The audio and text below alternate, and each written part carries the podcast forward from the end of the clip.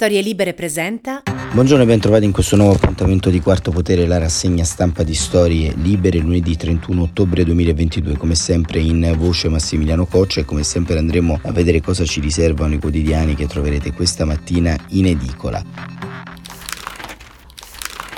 Apriamo subito con il Corriere della Sera che in prima pagina racconta di quanto avvenuto ieri sera in Brasile, la vittoria nel taglio centrale di Lula alle spese di Bolsonaro, che è la notizia insomma, più importante della giornata politica di ieri, Lula eletto presidente in un Brasile spaccato. E sempre sulla vittoria di Lula apre anche Repubblica, taglio centrale Brasile, Lula fa il triplete, la spunta ad un suffio su Bolsonaro. E ancora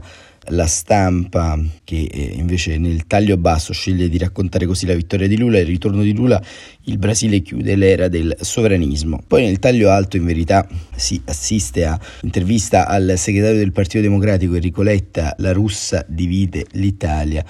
e il segretario del PD aspetto il presidente del Senato al corteo il 25 aprile su contante Covid Meloni fa paura e nel taglio centrale vergogna predappio in migliaia celebrano la tomba di Mussolini nel centenario della marcia su Roma e il governo tace e libero, no la Morgese, no parti, pugno duro finalmente. Migliaia di giovani occupano un capannone a Modena tra droga e musica, non stop, piante dosi, sgombero e sequestri, mentre l'ex ministro a Viterbo permise di tutto. Mezzola, presidente del Parlamento europeo, sui migranti, sto con la Meloni e questa è l'intervista che c'è all'interno del giornale di Libero. Il giornale La festa sta finendo rave a Modena. E ancora il Fatto Quotidiano svuota carceri armi a Kiev, i governi Meloni sono già due, la verità, nuovi studi e il bolletto IS smontano le balle sui vaccini, il tempo, basta reddito a vita, governo al lavoro e il messaggero, reddito stop a chi può lavorare, ovviamente si parla di reddito di cittadinanza, domani la vittoria dei negazionisti del Covid, la destra della pandemia, Orazio Schillaci, nuovo ministro della salute, ordine il ritorno dei medici Novax ed elimina il bollettino quotidiano sul Covid, ma il virus continua ad uccidere. E il sole 24 ore, reddito di cittadinanza via alla stretta, il mattino, bollette Meloni incalza l'Unione Europea e ancora il resto del Carlino, Reve non solo il piano del Viminale e il quotidiano del Sud, il battesimo di fuoco della Meloni. E queste sono le prime pagine dei eh, giornali che come vedete scelgono di riportare ovviamente la notizia di Lula in primo piano e entriamo proprio sulla stampa che eh, ci racconta con eh, Federico Larsen da San Paolo il trionfo di Lula. Brasile alla fine trionfa Lula, Bolsonaro battuto in rimonta. Alla fine ce l'ha fatta un'altra volta Luis Ignacio Lula da Silva, il leader della sinistra brasiliana che dopo 580 giorni eh, al carcere di Curitiba sembrava ormai messo al margine della politica nazionale, ha vinto l'elezione più attesa della storia recente del Brasile. In un ballottaggio dal finale mozzafiato, Lula ha battuto l'attuale presidente di destra Jair Bolsonaro con il 50,8% dei voti contro il 49,2% del suo rivale, un risultato per nulla scontato visto la sorprendente crescita nei sondaggi della destra nei giorni precedenti al voto. Bolsonaro, che lo scorso 2 ottobre era riuscito a strappare un ballottaggio inatteso, ha ottenuto circa 6 milioni di voti in più rispetto al primo turno, mentre i leader del Partito dei Lavoratori ne sono bastati 2 milioni in più per essere eletto. In chiusura della giornata il bunker della coalizione di sinistra era febbricitante, molti giovani dirigenti progressisti accorsi da paesi latinoamericani per accompagnare il voto, convinti che un nuovo governo Luva gioverà alla crescita dell'intera regione. Durante la campagna elettorale, scrive Larsen, Lula ha promesso di riportare il Brasile al primo piano internazionale. Il Brasile oggi è più isolato di Cuba che è sotto embargo da 60 anni, ha dichiarato durante la chiusura della campagna lo scorso sabato, tanto le attese anche sul fronte interno, la coalizione che ha sostenuto Lula è molto più eterogenea di quelle che lo hanno portato alla presidenza per le due volte nel 2003 e nel 2010 e i principali dirigenti hanno mantenuto l'incognita sull'indirizzo economico del prossimo governo durante tutta la campagna elettorale. Ora sarà il momento di svelare quale piega prenderà il Brasile per i prossimi quattro anni. Oltre al ballottaggio presidenziale si sono svolti anche i comizi per la definizione dei 12 governatori rimasti in sospeso dalle elezioni del 2 ottobre. La destra di Bolsonaro conquista l'importantissimo stato di San Paolo, il più popoloso del paese, oltre a Santa Catarina nel sud. Il partito dei Trapaca Libertadores di Lula è risultato vincente a Bahia, mentre il resto dei territori sono andati a partiti tradizionalmente forti a livello locale. Per la sinistra dunque si apre una sfida molto dura, oltre a controllare solamente 6 dei 27 stati brasiliani dovrà affrontare un congresso dominato dalla destra, scrive eh, Larsen. Congresso eh, dominato dalla destra e dal cosiddetto centro, la costellazione dei partiti a base locale che sono soliti cambiare la propria fedeltà in nome di aiuti e agevolazioni dirette al proprio elettorato. Per le strade di San Paolo, nella notte ieri, i sostenitori di Lula l'hanno fatta da padrone, sebbene le misure di sicurezza disposte per i festeggiamenti del vincitore fossero imponenti nella venita paulista, le autorità locali non nascondevano i timori per possibili incidenti durante la notte. L'incognita gira intorno alla reazione di Bolsonaro e dei propri sostenitori. Negli ultimi mesi il presidente ha spesso messo in dubbio la credibilità del sistema elettorale brasiliano, anticipando la possibilità di non riconoscere un'eventuale sconfitta. E ovviamente staremo a vedere quello che accade, ma la stampa ci racconta anche la sconfitta di Bolsonaro e lo fa con Irene Vianini e scrive Irene Vianini ieri Bolsonaro ha provato a sconfiggere anche i sondaggi come in parte gli era riuscito già al primo turno quando avevano previsto che Lula avrebbe ottenuto un vantaggio di 13-14 punti percentuali ridotto nella realtà a soli 5 l'inattendibilità dei pronostici è dovuta al fatto che un gran numero di sostenitori di Bolsonaro non hanno partecipato ai sondaggi influenzati dalle dichiarazioni del presidente in carica che da anni sostiene che i sondaggisti non sono affidati affidabili perché sono di sinistra. Questa è una delle tante dichiarazioni false fatte da Bolsonaro negli ultimi anni. Aos Fatos, un'organizzazione di fact-checker brasiliani, ne ha contate 6.504 in 3.396 giorni di presidenza. Questa strategia si rivelò vincente nel 2008 quando Bolsonaro sconfisse il candidato di sinistra Fernando Haddad a sua di dichiarazioni false. Una delle più prominenti fu che Haddad avesse intenzione di distribuire nelle scuole un kit gay per promuovere l'omosessualità. Molti giornalisti ricordano come la dichiarazione falsa più diffusa della campagna elettorale del 2018 e sostengono che i video che mostravano gli oggetti che sarebbero stati inclusi nel famigerato kit gay, tra cui un biberon con il ciuccio a forma fallica. Bolsonaro ha 67 anni, un passato da ex militare di estrema destra, i suoi ufficiali, scrive la collega della stampa, superiori lo hanno descritto come ambizioso e aggressivo, è stato sposato tre volte, ha cinque figli, tre anni fa è stato accusato dall'opinione pubblica mondiale dopo l'ondata di incendi che ha colpito l'Amazzonia. In casa è finito nel mirino anche per la gestione del Covid, una volta al potere ha costruito quella che gli esperti hanno definito una macchina della disinformazione e dell'odio. A Palazzo Planato, a Brasilia, la sede ufficiale del gov- della presidenza, Carlos Bolsonaro, detto Pitbull, il secondogenito del presidente, ha messo insieme un'unità speciale che si occupa di promuovere l'immagine del presidente. La sua strategia si basa sull'utilizzazione delle piattaforme social per amplificare i contenuti dei siti di disinformazione e per perseguitare gli avversari. In questo ecosistema della disinformazione, da una parte ci sono i siti di propaganda che si spacciano per le uniche fonti di informazione affidabili, dall'altra ci sono le piattaforme di messaggistica chiusa come WhatsApp e Telegram che usate per amplificare i contenuti dei siti di disinformazione. C'è poi un network di influencer e leonita tastiera che si scaglia contro gli avversari. La giornalista Patricia Campos Mello ne è un esempio. Dopo la pubblicazione di un libro proprio sulla macchina dell'odio di Bolsonaro è stata presa di mira dal presidente stesso e da suo figlio, che l'ha accusata di offrire favori sessuali in cambio di informazioni che potessero danneggiare il presidente. È stata poi perseguitata dai seguaci di Bolsonaro che hanno creato dei porno deepfake con lei protagonista e hanno minacciato lei e la sua famiglia. Una simile sorte è toccata anche a uno dei più famosi youtuber brasiliani, Felipe Neto. È così che la macchina della disinformazione di Bolsonaro prova a silenziare le voci critiche, mentre il presidente stesso semina sfiducia nella regolarità delle elezioni ripetendo che il sistema è contro di lui e c'è un forte rischio di brogli a favore di Lula. La sua attuale moglie è Michel De Paola Firmo Reinaldo. Mentre lavorava al congresso, Bolsonaro l'ha assunta come segretaria con promozioni e stipendi triplicati. Poi ha dovuto licenziarla dopo che la Corte Suprema Federale ha stabilito che il nepotismo è illegale nella pubblica amministrazione. E questo era ed è e sarà ancora uh, Bolsonaro, un personaggio che abbiamo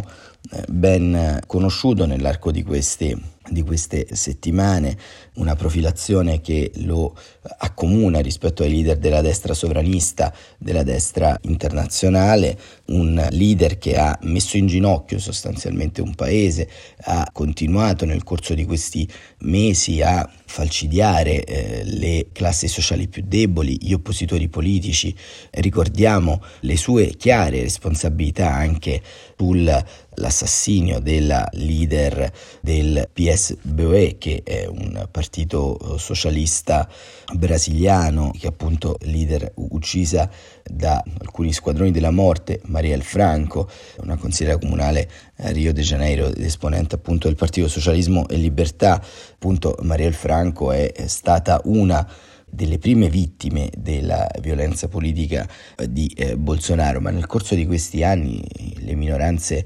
LGBTQ,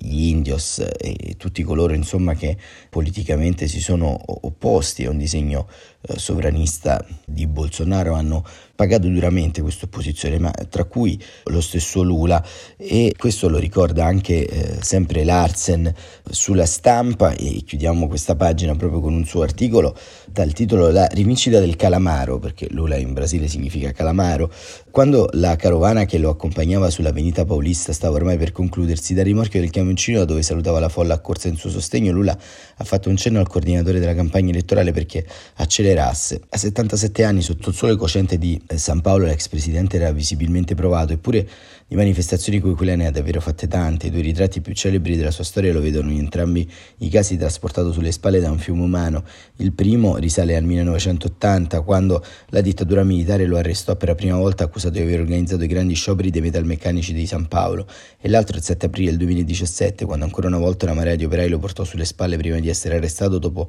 un controverso processo per corruzione che venne poi annullato nel 2020.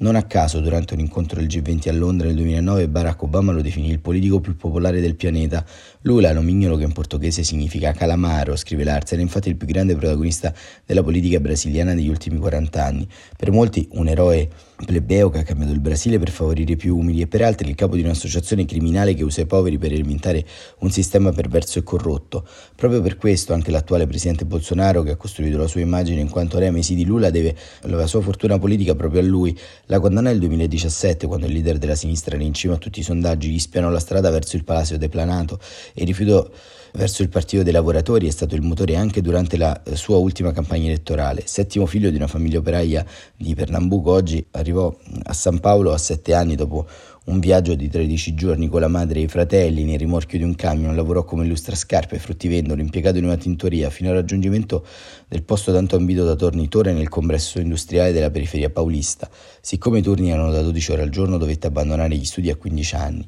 Nel 2003, durante il suo primo discorso da presidente, disse che le, tra le lacrime che quello di capo di Stato era il primo diploma che otteneva nella sua vita. Quella del 2022 è la sesta candidatura presidenziale per Lula che nel 1980 riuscì a far convergere sindacalisti, settori cattolici legati alla teologia della liberazione, intellettuali di sinistra e movimenti sociali nel Partito dei Lavoratori, la formazione che ha governato per il paese per 13 anni fino all'impeachment che spodestò Dilma Rousseff nel 2016. Lula fu esecutore stratega di quei governi in cui i salari più bassi del paese crebbero dell'8% l'anno e la crescita economica portò il Brasile a trasformarsi nella sesta economia a livello mondiale. Il Partito dei Trabajadores mise in atto un sistema capillare di assistenza sociale che permise di ridurre la povertà quasi alla metà e garantì tre pasti giornalieri a più di 40 milioni di persone. La rapida estensione dello Stato sociale era garantita dall'aumento dei prezzi delle commodities per il Brasile, che esportava in quantità sempre maggiori. Ma l'onda della crisi, scrive Larsen del 2008, arrivata in ritardo in Sud America, colpì duramente il paese proprio quando si apprestava a mostrarsi a livello globale con i mondiali di calcio del 2014 e le Olimpiadi del 2016. La forte crisi e gli scandali di corruzione che investirono l'intero arco politico brasiliano ebbero un effetto disastroso per il PT al governo e aprirono la strada per aggrescere i settori storicamente ai margini delle istituzioni, come quello di Jair Bolsonaro. E questa era la storia di Lula di questi ultimi anni di vita di Lula, ma diciamo una vittoria importante e strategica in un momento in cui le destre, soprattutto in Europa e eh, in Italia, sono forti, molto forti possiamo dire e chissà che questa vittoria nel Sud America cambi un po' il vento, ma quantomeno diciamo oggi è anche un giorno importante per la giustizia globale di questo paese e per quanti abbiano ancora voglia un po' di approfondire la vicenda eh, storica, politica, ma anche giudiziaria di quanto è avvenuto in quei giorni, in quei mesi, in quegli anni, eh, su Netflix eh, possono vedere Democrazia al limite. Eh, Democrazia al limite è proprio un bellissimo documentario sulla vicenda storico e politica di Lula, eh, ve lo consiglio proprio per comprendere un po' quello diciamo che avviene all'interno di un mondo distante da noi come quello sudamericano ma che bilancia davvero tanto gli equilibri geopolitici internazionali. E eh, andiamo a dare un'occhiata anche a quello che accade in eh, casa nostra perché diciamo torna un po' ancora la discussione sui posti di sottogoverno. Eh, ieri Silvio Berlusconi ha dato una nuova prova della sua coerenza e ambivalenza politica, la ricetta di Berlusconi per far trattare Kiev miliardi per ricostruire invece che dare armi. Basta armi, scrive Adriana eh, Logroscino, meglio fornire aiuti economici all'Ucraina, Crimea, alla Russia e sorti del Donbass a decidere con un referendum. Qualche settimana dopo le polemiche per gli audio rubati sul conflitto emerge una nuova strategia di Silvio Berlusconi per risolverlo. Questa volta si tratta di dichiarazioni ufficialmente rilasciate da Bruno Vespa per il libro che il giornalista darà alle stampe a breve, La grande tempesta, Immediata e aspra la reazione delle opposizioni che contestano a Berlusconi una visione putiniana del conflitto e a Meloni di non avere una maggioranza sull'Ucraina. Al presidente di Forza Italia Vespa chiede se si possa avviare una trattativa di pace solo se a un certo punto, dice Berlusconi, Ucraina capisse di non poter più contare sulle armi e sugli aiuti e se invece l'Occidente promettesse di fornirle centinaia di miliardi di dollari per la ricostruzione delle sue città devastate dalla guerra. In questo caso Zelensky forse potrebbe accettare di sedersi al tavolo per una trattativa. Vespa obietta che Putin dovrebbe almeno lasciare le due regioni Kherson e Zaporizia occupate e annesse insieme ad altre due del Donbass. Berlusconi concorda ma ribatte che fuori di discussione dovrebbe essere appartenenza alla Russia della Crimea e che per il Donbass si potrebbe decidere con un referendum sotto il controllo dell'Occidente. Quindi il Cavaliere ribadisce una definizione di Putin uomo di pace, anche se confessa a Vespa ha provato a chiamarlo senza esito all'inizio della guerra. Riguarda il recente scambio di doni, 20 bottiglie di vodka da parte del capo del Cremlino, alle quali l'ex premier avrebbe ricambiato quelli Lambrusco, trapelato attraverso l'audio rubato durante un confronto con i neodeputati di Forza Italia, chiarisce che tutti avevano capito che scherzavo. Per Benedetto della Vedova, segretario di Più Europa, la misura è colpa, Meloni italiani non possono più far finta di nulla, sull'Ucraina la maggioranza non c'è, per una volta sulla stessa linea Italia Viva Azione attraverso il capogruppo della Camera Matteo Richetti, la Presidente del Consiglio ha un problema non più tollerabile per le nostre istituzioni, si chiama Berlusconi, il leader di Azione Carlo Calenda Ghiosa, non esiste maggioranza di governo senza una linea di politica estera comune, Berlusconi fa propaganda per Putin, incurante delle conseguenze, parole molto dure e diverse. Usa il PD per Berlusconi, osserva Elia Quartapelle, la pace in Ucraina passa per la resa, togliendo gli aiuti militari a Zelensky, riconoscendo Donbass e Crimea come Russia. Un bel problema per Meloni. L'eurodeputata Vina Picerno sollecita Meloni, attesa a Bruxelles a breve, a prendere immediate distanze dalle parole vergognose dell'alleato. Nel libro di Vespa, Berlusconi parla anche del rapporto con chi ne ha ereditato il suo ruolo, assicurando di aver trovato alcun disagio per l'avvicendamento. Era logico e naturale che andasse a Palazzo Chigi, il leader del partito che ha tenuto più voti di Forza Italia e Lega messi insieme. Giorgia Meloni ha tutti i requisiti per guidare il governo, ha avuto successo perché rappresenta il nuovo ed è stata molto brava in tv. Nonostante la delusione per la scelta di un ministro della giustizia diverso da Casellati, che Berlusconi avrebbe voluto in quel ruolo, il Cavaliere assicura partecipazione appassionata e leale a sostegno del governo per i prossimi cinque anni. E questo diciamo era anche un po' il clima ed è il clima che si respira intorno a eh, Palazzo Chigi. In questi giorni verranno definiti anche i posti di sottosegretario e viceministri. Vedremo anche qui quale sarà la conformazione e quali eh, spiccate personalità troveranno posto tra eh, gli ultimi scranni e ranghi disponibili per il governo e Quarto Potere torna invece nella giornata di mercoledì, domani eh, si ferma per le eh, festività di tutti i santi e non mi rimane altro che augurarvi un buon proseguimento di giornata e un buon riposo per quanti domani si eh, asterranno dalle attività lavorative. Grazie ancora.